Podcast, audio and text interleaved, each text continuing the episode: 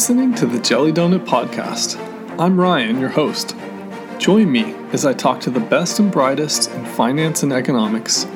We'll go beyond just theory and discuss some of the most important real-world macro questions of our time.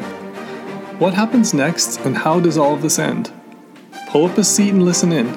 We'll talk about it coming up next.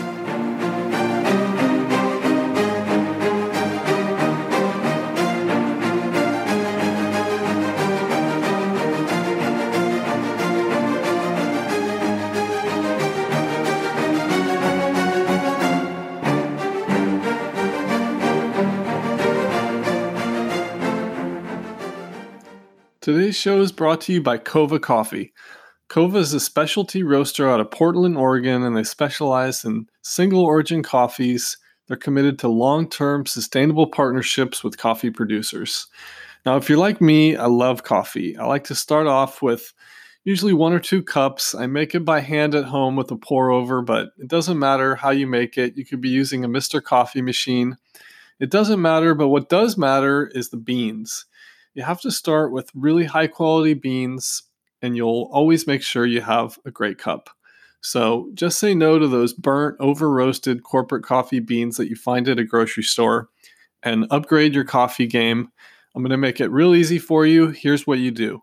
Just go to kovacoffee.com, that's C-O-A-V-A coffee.com, and use our code JDP10, that's JDP10, and you get $5 off your first purchase. Do it right now while you're thinking about it. You'll be happy you did. I want to welcome our newest sponsor, Baron Fig. Whether you need pens, notebooks, or bags, they have you covered. Baron Fig makes tools for thinking, and they'll help you do your best thinking at home, work, and in between. And if you're a podcast fan, the small little notebooks they have are great for taking notes to refer back to later. I've been using their products now for over 5 years, and I love the craftsmanship and attention to detail. So if you like the podcast, show your support to Baron Fig.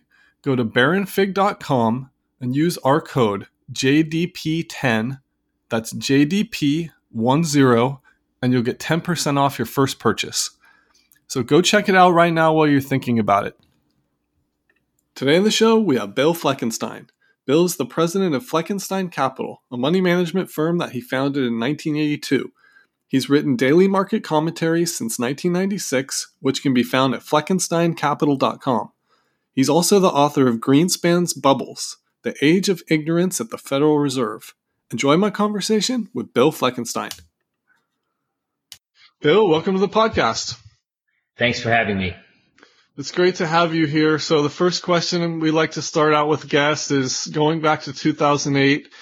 Up until then, we saw so many things along the way, which hopefully we'll touch on a little bit. Mexican issues in 94, bond market, long-term capital management, 1998, along with Russian crisis. So many things along the way, but nothing was quite like 2008. Up until maybe now. So take us back to that time. What was going through your mind, what you were doing? Okay. That's a great question. I would like to answer that question by starting a little bit in 2007, because I think it'll make more sense when I give you my answer. So I had started running a short fund in early 1995 and made it through the dot-com craze and the collapse, and when we were in the housing bubble, I knew it was a bubble, and I knew that when it collapsed, it would take the economy with it. There was no doubt in my mind that that would be the outcome. The only question was, when would the bubble burst? Obviously, the Fed, in my mind, the Fed had blown another bubble, which is what they did to try to ameliorate the effects of the burst bubble from the dot-com craze. They blamed everything on 9/11, but that wasn't really the issue. In any case, I had a friend who was a mortgage broker, and he called me in about March of 2007 and said, first payment defaults are exploding. Yeah, I intuitively knew what that meant, but I'd never really thought about that. And I said, can you repeat that? He said, first payment defaults are exploding, which meant that to me, the marginal buyer or flipper of real estate wasn't able to keep flipping it, and the bubble had exhausted itself. So I concluded that, that was pretty much the end of the housing bubble. In 2007, we started to have some of the subprime companies started to have problems. And it so happened in the fall of 2007, I was asked by McGraw-Hill to write a book about Greenspan. If you recall back then, Greenspan was viewed as a bit of a deity, and his own self-congratulatory book, The Age of Turbulence, was to come out in January of 2008. So in the late summer and fall of 2007, I wrote a book, Greenspan's Bubbles: The Age of Ignorance at the Federal Reserve, and I went through the news stories or the verbiage of the contemporary times juxtaposed to the FOMC minutes to try to show that how clueless Greenspan and the rest of the Fed had been during the dot-com craze and leading up to the housing bubble. And of course, you could only, the minutes are released with a 7-year lag, so you can't, I could only cover the minutes up so far in time. And then the second half of the book was about the looming bursting of the bubble, of the housing bubble. So that gets us up to the beginning of 2008. And in 2008, I was short stocks. I had published the book, obviously, and I was intent on capitalizing on the bursting of the housing bubble. I've been writing a daily column for, what is it now, almost 24 years. So I was writing that too. And the thing that made 2008 difficult, even if you were fortunate enough to have understood what was happening, which many people did, was that they kept changing the rules. They decided you couldn't short financial stocks, and there was a whole list of companies that anointed themselves financial stocks like IBM and Winnebago and things like that. And they, there was huge surges in the market. So even though the market wound up being down 42% that year, there was a lot of chances to get beat up, even if you were correctly short the market, because of the insane volatility that came and went around the Fed programs and the TARP and the TALF and all that. So as 2008 ended and the Fed decided to do QE again, or decided to do QE for the first time, I decided in early 2009 to close down my short fund, because I felt that with the Fed doing QE, it would be virtually impossible to make money on the short side, or it would take some time. So I closed my short fund down and gave the money back. And I've only kind of really dabbled in it, short selling a little bit, in the last 12 years since that happened, because as we all know, the QE programs are successful in boosting asset prices, and the economy gets dragged along for the ride. But the QE doesn't work, because if it was a policy that worked, they'd be able to exit it, and we know that they can't, because they tried and they couldn't, and now we're on full-blown MMT essentially, and that's where we are now, and that's what I was doing then. So that's my answer. Yeah, that makes a lot of sense. I've heard you talk about Druckenmiller and others not necessarily making a ton of money on the short side, even though you, him, and others have shorting equities, but more just being long bonds. And yeah, well, Stan is much smarter and wealthier than I am, and he knows how to trade bonds well. I was stuck just being short. I didn't have that arrow in my quiver, unfortunately. Yeah, and as you mentioned, quantitative easing. Well, let's get into kind of the mechanics. So before 2008, the balance sheet grew organically through the open market operations, and the balance sheet was around 800 billion. They took it all the way up to 4.5 trillion at the peak. Now it's quite a bit above that, obviously.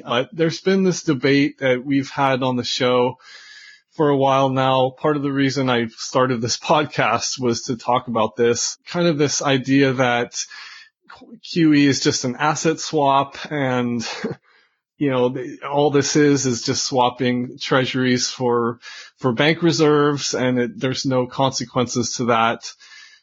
What's your view there? Well, Well, I don't know whose feelings I'm about to hurt, but that's total nonsense. So the way that Greenspan created inadvertently, he wasn't trying to, he created the bubble in the late 90s was they held rates too low. And if you hold rates too low, too long, you can get a mania going, which they did. They blew the top off the mania with the Y2K liquidity injection, which was only around $40 billion. So in that period where I was running my short fund, I figured out that what the Fed did to the extent they were being irresponsible, which they've been ever since Greenspan got there, that meant more than the fundamentals. So I changed my whole way of shorting to I'd have to be really tactical and only be short around catalysts when the Fed was in kind of easy mode. And if they were in tightening mode or if the bubble had actually burst, I could invest and add to my positions and things like that. So people like to put a distinction on what the Fed does because it's very, you cannot give a ankle bone to the leg bone, to the thigh bone, to the hip bone analysis of how easy money and too low of rates or printing money actually makes markets go up. We can talk about the Fed buys the Treasury from somebody and that person goes and buys something else and that somebody else buys something else and eventually a bank loan gets generated because people feel better. You can't know where the liquidity is going to go, but it goes into something. Goes into financial assets generally, spills over into art and high-end condos if the hedge funds get all the money, that kind of thing. So people like to say that it's really not monetization, which is absurd. It is completely monetization. There was a distinction that the Fed itself tried to make when they instituted the repo program in the fall, last fall. They wanted to say, it's not really QE because we got a term on it. Mm-hmm. Except they were going to keep extending the term, so it was QE. I think one of the reasons people like to make the distinction that, or they like to try to argue that QE isn't really monetization and it's in the banking system, it's not going to cause inflation, is because we didn't have a spectacular round of inflation in the wake of QE 1, 2, and 3. The stock market went up, but gold market peaked out in 2011. But the thing of it is they printed the money. It went places. It didn't filter itself to a large degree into the CPI. But part of the reason is the CPI is constructed in such a way. There's a chapter about this in my book, such that it's unlikely to ever show inflation because of hedonics, substitution, and other little tricks. So the CPI doesn't really measure inflation. We had inflation in financial assets and a lot of collectibles and high-end things that the 1% wanted. But still, there was enough inflation to harm the middle class because healthcare and certain other things, education, prices went up. So I am not a believer in the idea that we print money, but it doesn't really matter. It doesn't really cause any damage because it stays in the banking system. That's an argument people can make, but it's not what really happens, in my opinion. Yeah, we've joked on the show how the Fed essentially is just kind of buying the debt from the Treasury, even though there's this middleman of primary dealers and this kind of system they've concocted, but essentially it's kind of the same thing. Now, going back to what you said about Greenspan and obviously the book you wrote and keeping rates too low for too long, going to that next cycle we had right around 2011, 2012, 2013, there was this kind of outcry from people to try to normalize rates, to try to roll off some of the balance sheet. And then obviously that didn't happen. There's arguably maybe we had a recession in 2015, 16, but it wasn't printed as one.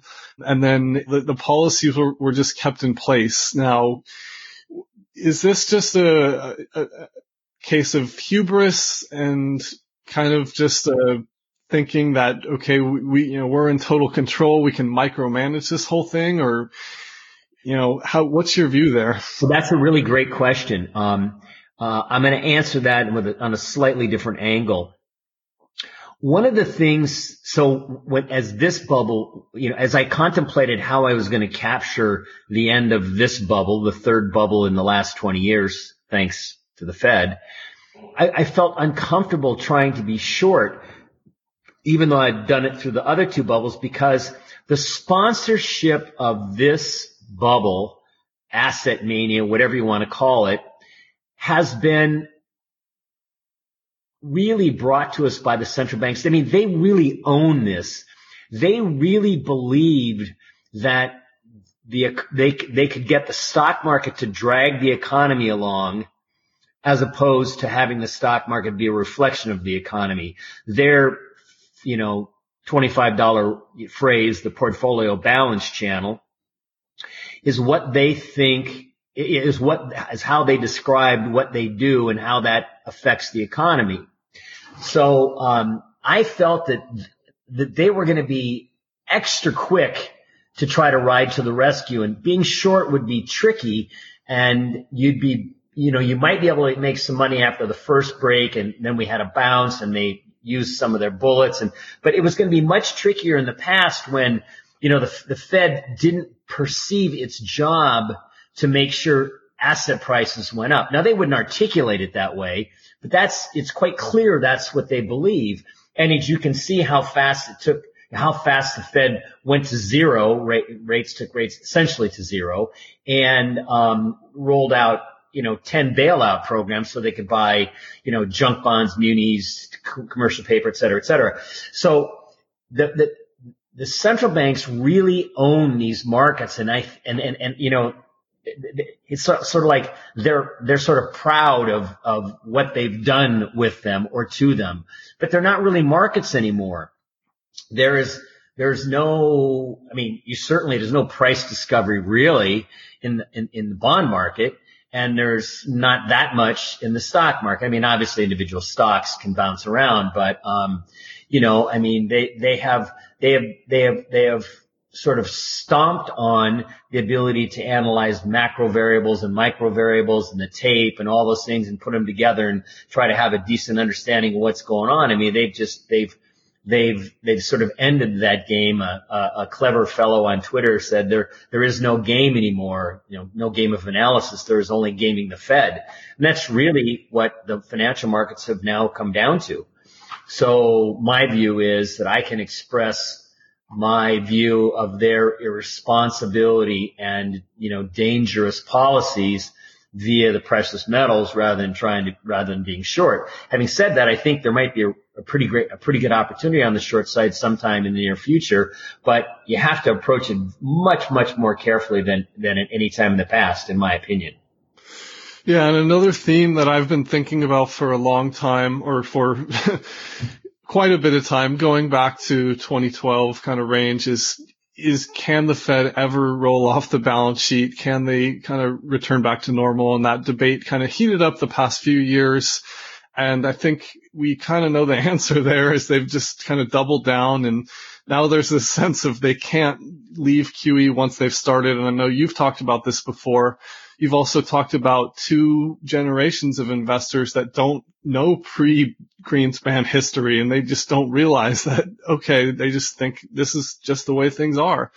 Now we're seeing, as you mentioned, the Fed come in and buy junk bonds through an ETF, which is actually, the way I understand it, structured as an SPV, off balance sheet. So they're making all these type of negotiations and type of things to try to normalize things.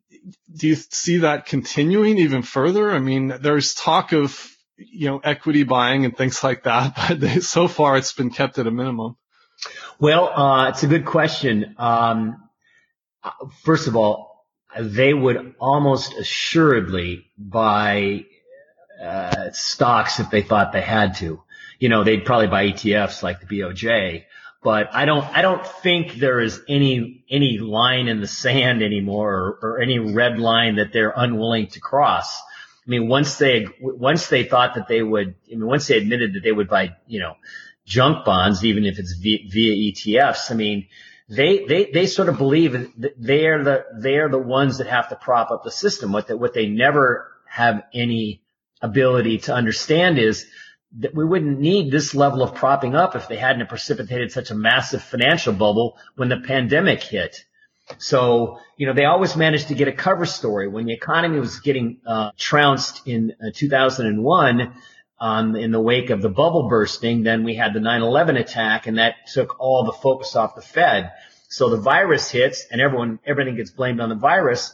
But we would need all these facilities if they hadn't created such a massive bubble and rewarded speculators and punished savers.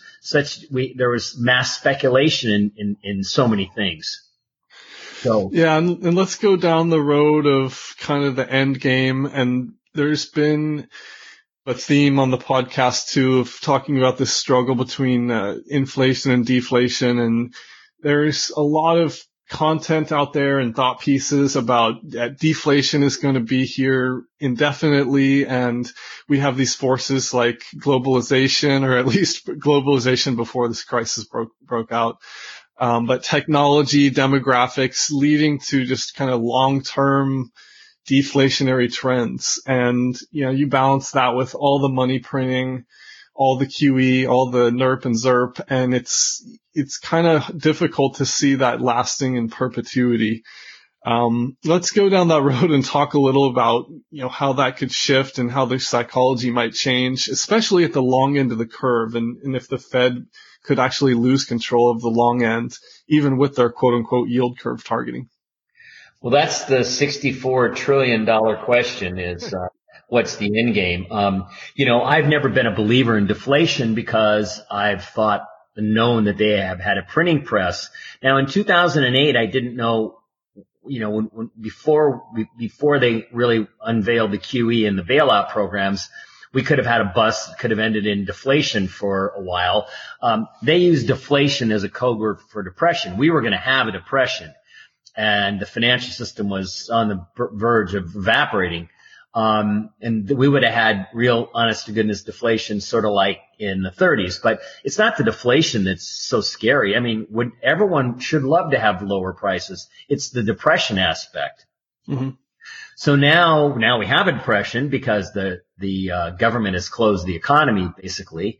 And when it opens back up, there's going to be all kinds of changes, and there are the unwinding of globalization, the disruption of food chains, and the need for people to raise prices in restaurants that can only run at half capacity, et cetera. There's going to be a lot of different pressure on prices to the upside. And I think that, when you knock a lot of businesses out, like in the restaurant industry, there will be less competition, so they'll be able to raise prices. And we've seen food prices go up. The price of oil is obviously under pressure, but net coming out of the other side of this, there's going to be more inflation, I believe. And more importantly, I think you have a chance to change the psychology about inflation. As long as people are not concerned about it, even if it were to run a little higher than it ought to, people can look past it. The CPI data is so bad that that could help add to the loss of confidence about the inflation outlook when, you know, it's still printing 1.5 and people are experiencing something worse than that.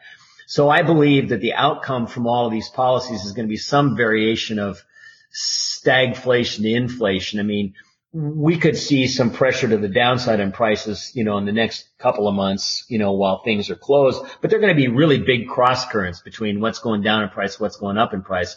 The net of it is with, you know, a lot of, you know, people getting government wages and maybe not going back to work. I mean, that money's going into the economy, but they're not producing anything. So I don't fear deflation. I don't think it's a possible outcome. The end game though is, do they lose? To me, it shapes up like this. There's kind of a race, so to speak. To me, eventually, the central banks will go too far and they will lose control of the bond markets, because at some point there won't be enough people to want to buy the 10-year at 60 beeps when inflation's running north of 2 or 3 and the Fed's saying it's okay if it runs hot because we need to make up for when we didn't have it. You know, they've created this third rule for themselves that they need to have, you know, enough inflation, which that's nowhere in what the Fed's charter, what it's supposed to do. But in any case, so if they lose the bond market, then their ability to print their way past problems, or their first response to the bond market not doing what they wanted would they'd probably put on some sort of yield curve control. And, you know, if there was a change in inflation psychology, I mean, after all, people have seen that the world's different.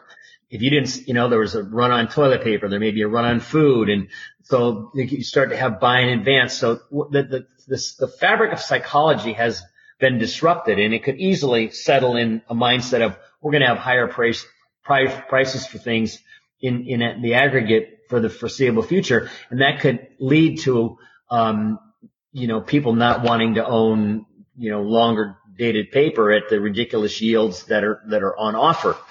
So, but against that is you look to Japan and you see the Bank of Japan owns about half of the JGBs, and I don't know whether it's, I can't remember the data, whether it's 2/3 or 3/4 of the equity ETFs. They've monetized all of that, and they could simply decide to, you know, tear up the bonds that they own and have a swap with the Ministry of Finance. And say, hey, look, you know, you give us a 200-year piece of paper at 1 basis point, we'll call it even, which basically is tearing up the debt. So there's a race between will they be able to get to that state of cold fusion, which is the nickname for, you know, monetization and then tearing up the government debt, or will the central banks lose the bond market first? I don't know the answer, but it's the single most important, complicated, and interesting question that we can talk about from a macro standpoint. Yeah, and you've talked about in the past how all G7 countries are kind of doing the same thing. So all the currencies, these fiat currencies, are kind of worthless in a way. That's why we haven't seen a standout where like one currency blows up or something. And so, you know, you have that aspect where it's kind of a race to the bottom. Now, you mentioned with the Fed, let's say, you know, long-term rates do start to rise, and, you know, people even have a hard time remembering not long ago 4 or 5% on the 10-year. And I remember having a savings account that was paying me 5% in like 2003 or 4. And then I tell people that, some young people nowadays, or even doesn't matter the age, and they forgot. It's been that long. Right. So let's say, you know, sometimes there's a hyperbole like, okay, what if rates go to 17% like in 1982, 83? That's when my parents got their first mortgage. I think they locked it in at 17%. But, you know, what if rates? Yeah, that was actually 81.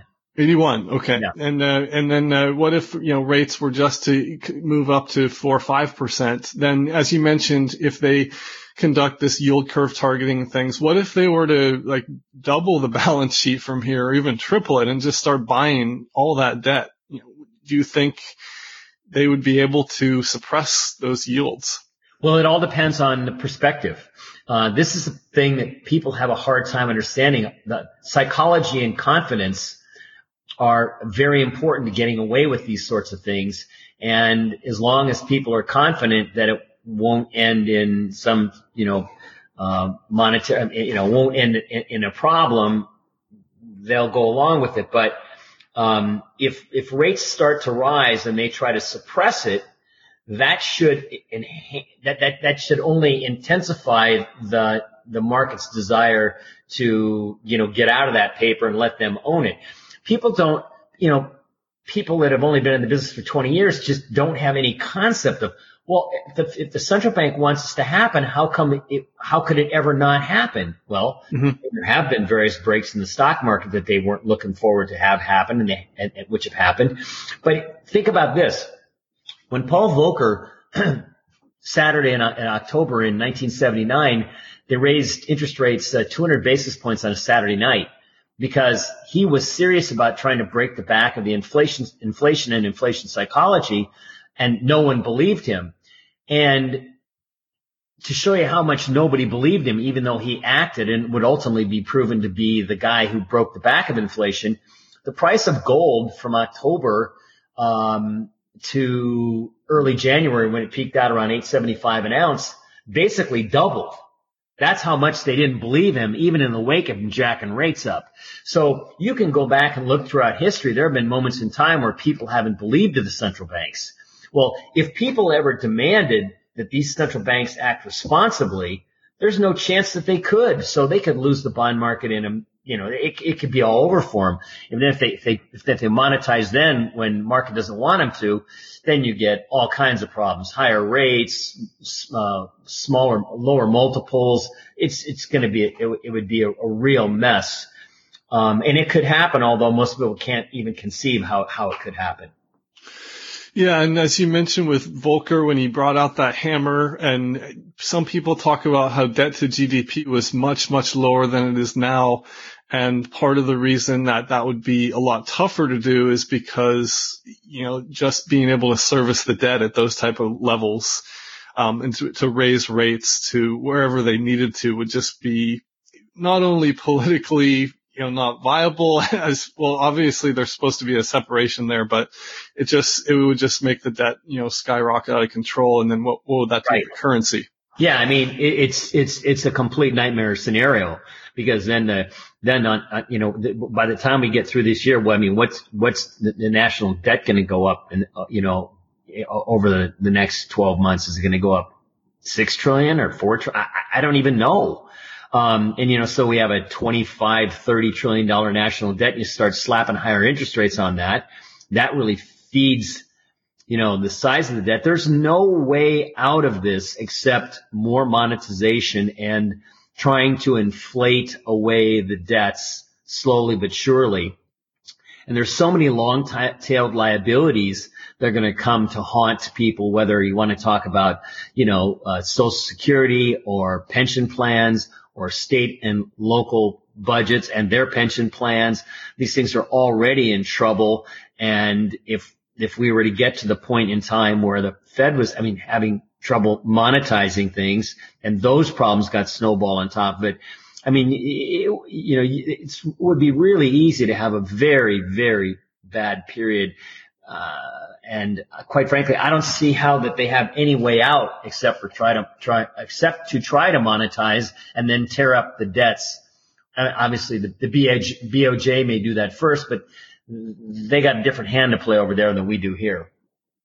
Yeah, and as you mentioned, kind of in the past, we had these bond vigilantes. You didn't use that term, but maybe kind of referring to that. And then we talked about, or you've touched on in the past with the repo mini crisis that we had before this bigger COVID crisis broke out.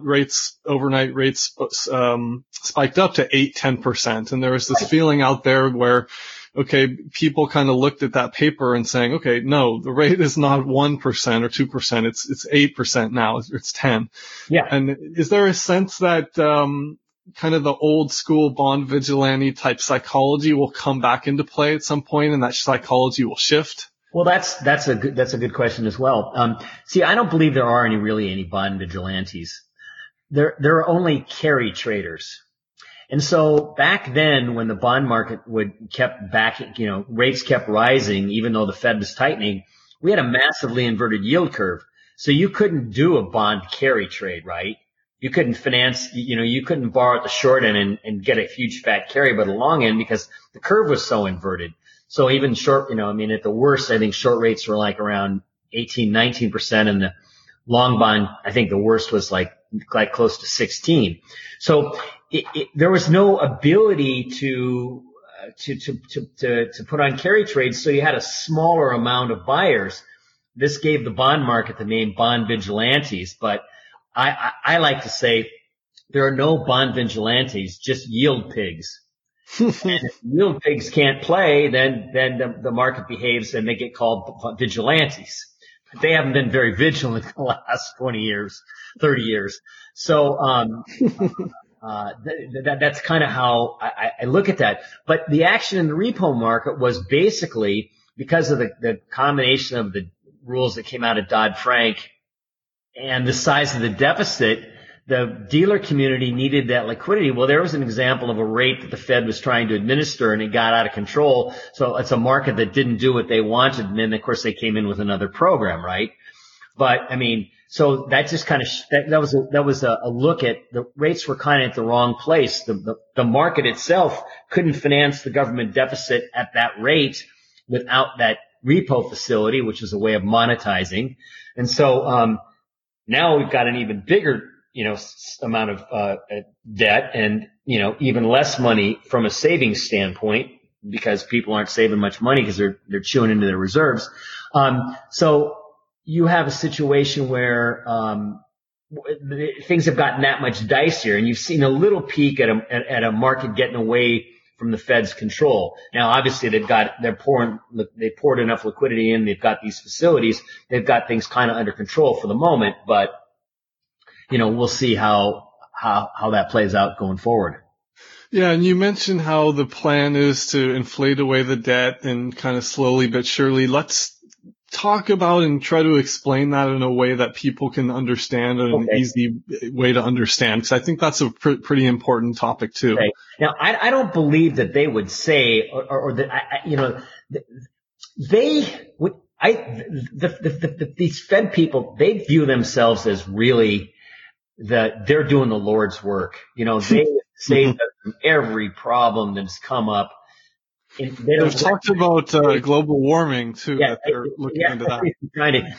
They're trying to tilt at diversity and global warming. That's how good they think they are.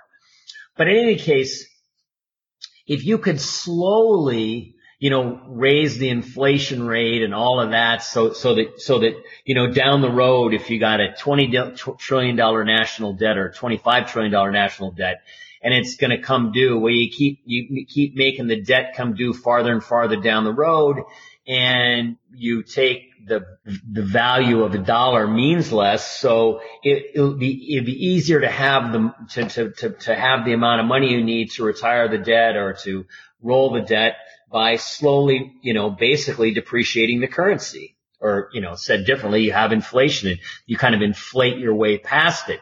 Now, in the past, when governments have tried to inflate their way or print their way out of trouble, the bond market's caught on to it and backed up, and buyers have backed away, and it hasn't worked. I mean, that tactic basically only works in, G7 countries or other countries that are tied to the dollar or peg. So, rates will at some point, the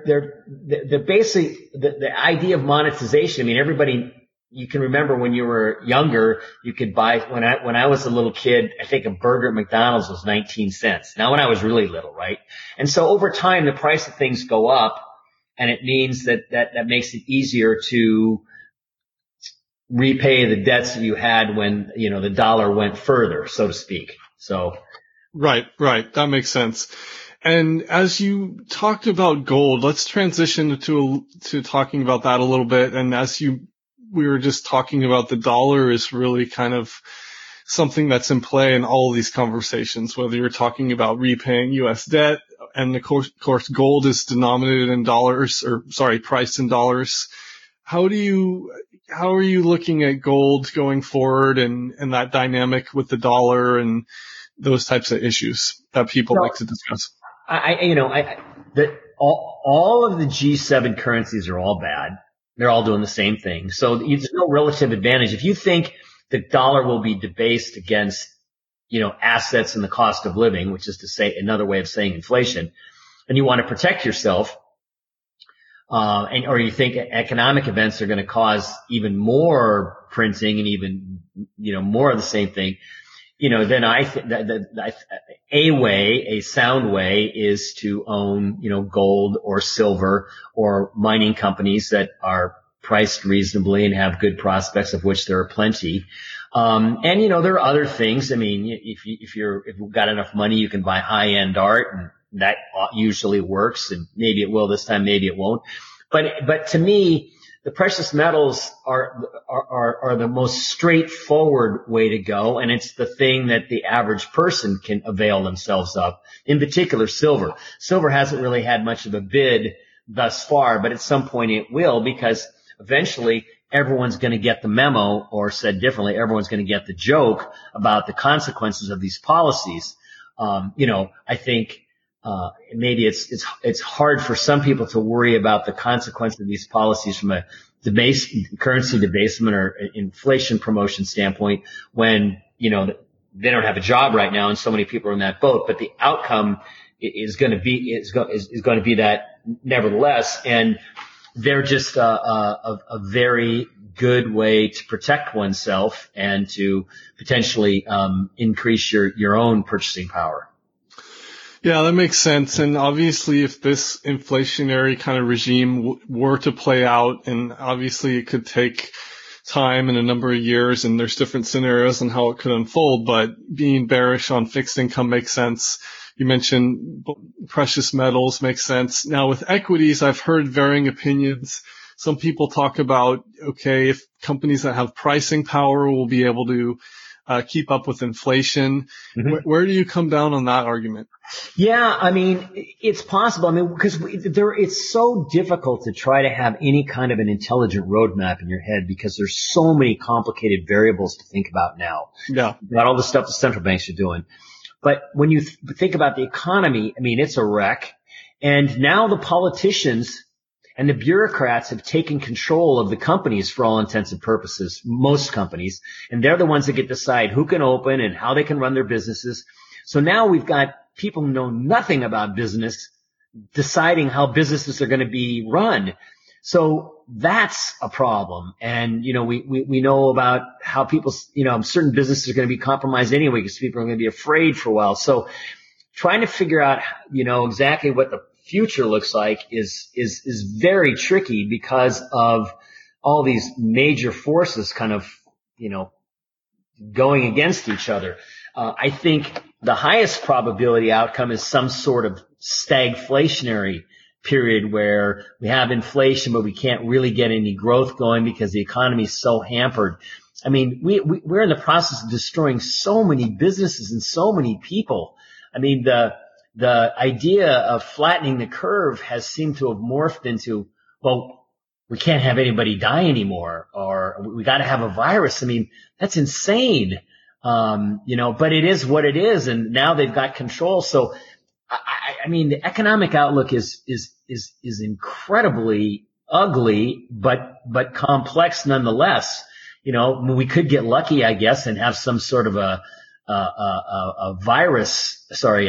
vaccine in, you know, sooner than seems likely. And that might help, but that's not going to fix the mess. Yeah. And the way I've heard it described, which made sense to me, was talking about buying dividend payers and stocks that pay you to own them type of thing. Yeah. Oh, so I got off on a tangent. Sorry. You asked me a good question. So who are going to be the companies that do? Oh, yeah. If you have a sort of a kind of business that has pricing power, or you've got good unit growth capabilities, you know, you can do well in a stagflationary period, but there's a lot of industries that can't, right? And that usually leads to multiple compression and things like that. So the period we're going into ought not to be a good period for stocks. I'm not the first person to make that observation. On the other hand, when you've got massive amounts of QE that can lift financial assets, they can go up even though the environment even though the economy is terrible, stocks, which should be a reflection of that, go up because they're responding to QE and they're not really a reflection of the economy anymore. Yeah, that makes a lot of sense. Now, you mentioned gold. Things for extreme wealthy people or high earners, things like art, those types of things. Now, real estate is interesting because when you look at on the commercial side, there's already been some talk about commercial real estate not doing well, and that's not going to be interesting going forward with more people working from home, you know, even restaurants and things closing. But when you look on the residential side, you know, I think that could be an interesting asset class to look at. One issue there, though, is, let's say, you know, we've had these rates for so low for so long, and that's partially been fueling that kind of boom in residential housing. And when you look at, you know, if rates were to rise, it would put, you know, pressure on that market. So how do you reconcile with rates rising, putting pressure on real estate, and balancing that with, let's say, residential real estate being a good store of value in an inflationary environment? Well, there again, it's complicated because, you know, on the commercial side, obviously, you don't know, you know, you got this whole who's going to pay rent and all that sort of thing. Yeah. And, you know, we haven't seen the rates rise yet, so we don't know if they will. I mean, maybe they're not going to rise for 2 years. We don't know. Yeah. So, I mean, I don't longer term, but nevertheless. So real estate's got, you know, a few variables at work, and also it depends on where you are. I mean, some cities, maybe the suburbs will do better than in close. Maybe some other places in close does better. It also depends on what kind of a city you live in. I live in Seattle, which is run by a group of complete idiots who know nothing about business.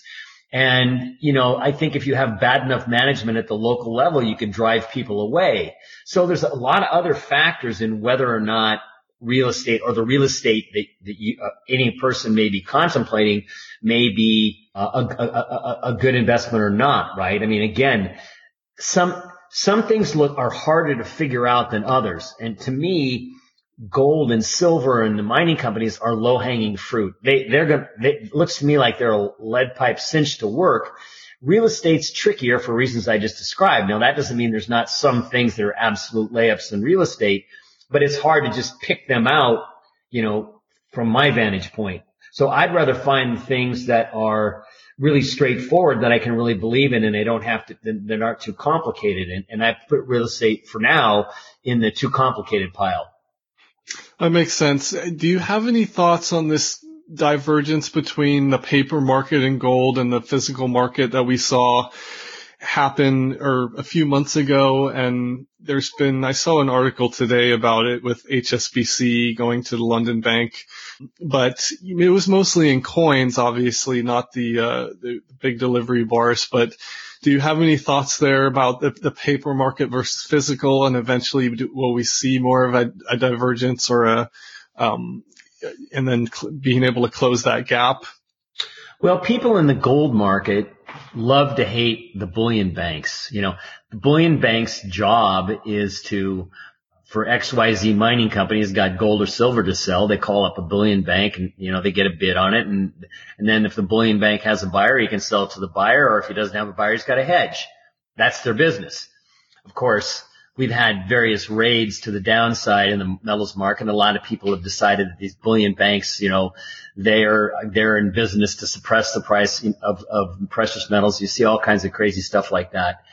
But I think what the huge spread that blew out from the nearby contract from spot to the nearby contract, there was almost $150, I think, one night, and it's been high since, was a function of the fact that, you know, there are arbitrages that go on between the physical market and the futures market, and they have this thing called EFP. You know, exchange for physical, and you could trade the physical market at night and swap it into futures and vice versa. And there were guys that did a lot of this stuff. And I think what happened was, I think there was a feeling, or there was an illusion, that there was more gold around than actually exists. What that disruption likely showed us was that the pricing on a daily basis was more a function of mine supply. And yes, there are big stocks in London, but they might not be as big or as accessible as people thought. And when the mining supply got disrupted a little bit by the countries that shut down due to the virus, that might have shown the weakness in the system. So if that's the case, that means the metals market is tighter than it appears, and that there's not an unlimited amount of gold that can be mobilized for transactions and all that sort of thing. That said simply, supply demand might be quite a bit bigger than supply at the moment. I mean, people sometimes forget that the mining companies produce something on the order of 3,000 tons a year, and that has to go someplace. Obviously, jewelry demand's probably has been decimated by the worldwide depression, but investment demand has exploded, as people can see, you know, what the consequences of this are going to be. And if you're in Europe, you got a currency that's a mess because the whole apparatus is a mess. Meanwhile, they're trying to, you know, administer negative rates. So you've got, you know, you got a lot of buyers around the world, even though a lot of people don't have jobs. So, again, I got off on a bit of a tangent, but I think the disruption in the futures market just shows that there's less available to be able to be mobilized or to buy than people might have guessed. The environment's clouded a little bit because some of the refineries stopped producing and moving metal around was more difficult because of, you know, planes and things like that. So there were some technical factors at work, but I think it was just a way of showing. It's sort of like when the repo market broke, it showed something was not quite right. And that's what this, I think, shows is that there's really more demand than there is for metal, at the moment. Yeah, that makes a lot of sense. Now let's transition and talk a little bit about just more broadly macro hedge funds in general and kind of the old school macro investors. You don't see too many macro funds performing well. There are a couple exceptions out there that I've seen, but there's been this sense of, as you talked about earlier too, this kind of, there's no price discovery. The Fed and central bankers and politicians are kind of in control of these markets, and you have kind of this flood to indexing, which is, you know, mostly cap weighted, and the money just flows in. What's your outlook for macro funds and someone coming up now, let's say graduating and getting their MBA or something like that, looking to go into macro and actually manage money? Is it even viable anymore? Well, that's a good question. I mean, some of the smartest guys in macro have had a tough go because, you know, when you analyze things that are out of whack and that leads you to want to be, you know, either bullish or bearish, depending on how out of whack they are. I mean, you kind of have to assume that the markets are free to allow the right things to happen. And when the markets are so heavily administered, fixed income and, equities due to the policies, there's a reason why I think macro hasn't worked as well as it might have, because problems have been sort of suppressed or kicked down the road, and you know, the amount of QE that's gone net, which has anesthetized the fixed income market and by extension impacted real estate and stocks. You know, it's really. The markets haven't been allowed to work, and so it's been hard to figure out how things might unfold when markets don't really work, or the time lag of when things should matter to when they actually do is too long to really try to put positions on and try to capture it. So for the moment, or the past has been that has recent past it hasn't worked. I think things could work better from a macro standpoint prospectively. But I don't really know.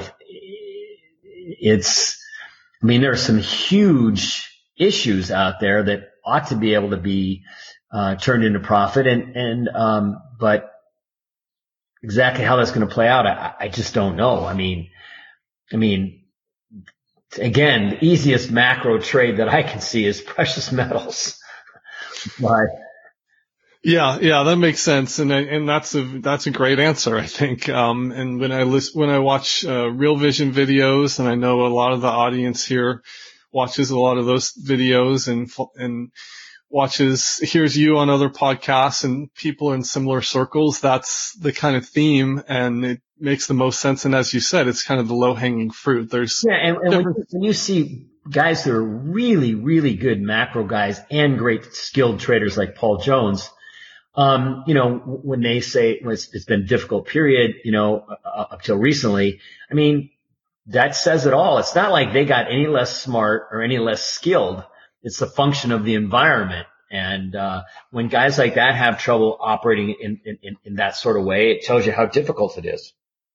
Yeah. And I think the last question there on gold, when you see it as being kind of low hanging fruit and you see I can name 10 high profile, not only macro people, but other investors that are bullish on gold and that have talked about it in their newsletters and different types of media. Now you balance that on the other side of central bankers and if you call up your local wirehouse, they won't even mention the word. gold, even though it was funny to see that Bank of America target of 3,000 saying, oh, well, the Fed can't print any more of it. And I saw your tweet. I was like, yeah, no, duh. That was kind of funny. But so I'm obviously there's a huge group of people, RIAs, wirehouses, where there's no messaging of gold. But when you balance that on the other side of the top people in the space, why is it that the price hasn't? Well, the price that has come up a bit, but I think right. You understand the question there. Right. Well, it's because if you take a step back. Let's say you've been a believer in the cult of equities, just to say it in a kind of a fun way. If you had thought the Fed were pursuing the right policies or thought they were pursuing the wrong policies, but you knew how to game it, you've basically had 20 years with like 1 year, and that was 2008, of trouble since 2001. Okay, so that's 19 years and one bad. So people have been trained. The financial muscle memory is that, well, these things just work. And those people that worry about problems, they get their assets taken away. And the people that believe that everything's going to be fine or these policies work, they get the assets. So the money flows to the people that believe what's going on. That's why when you get a bubble going, it always gets bigger and bigger and bigger before it finally tips over, because it never unwinds when people think it should. And in the beginning, some people that are naysayers come to believe it. So, Well, that makes a lot of sense. So, lastly, I just wanted to say thanks so much for your time, Bill. I wanted to give you a chance to plug your research and tell people about where they can find you and read more of your work. So I have a website called FleckensteinCapital.com. Well, that's the URL, FleckensteinCapital.com. And I write a daily column, and I answer questions. And it's kind of expensive. It's a grand total of $10 a month. I priced it deeply when I first started the site back in 2003. Before that, I'd written for other places, so that everybody could afford it. And I did it as much for discipline for myself and to help people. So that's what my site is. And I got I sometimes post stuff on Twitter, but not necessarily on a regular basis. Great. As you mentioned, you've been writing for over 25 years, I think you said it was. So we're going to... I started in 96, so, Oh, okay. And we're going to link that in the show notes. We're going to link your Twitter handle and a couple other things, a couple of your other appearances, Jesse Felder and a couple others. And we really appreciate your time today. And if the paradigm ever does shift and... how many years into the future, if we're still on air, we'd love to have you back and do a victory lap. Yeah, well, I'm happy to come back and talk about things when we get a change in the current mentality. Thanks, Bill. Really appreciate it. My pleasure.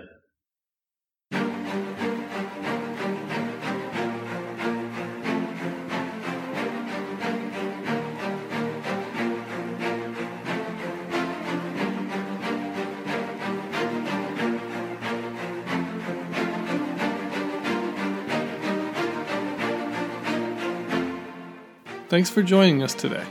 If you enjoyed the show, we encourage you to tell a friend. You can also support the show for as little as $1 a month through our Anchor website. Just go to www.jellydonutpodcast.com. If you have feedback, find us on Twitter @JellyDonutPod, or you can contact us via email at jellydonutpodcast@protonmail.com. As a reminder, all opinions expressed by guests are solely their own and do not reflect the views of their employer or any other affiliated entity.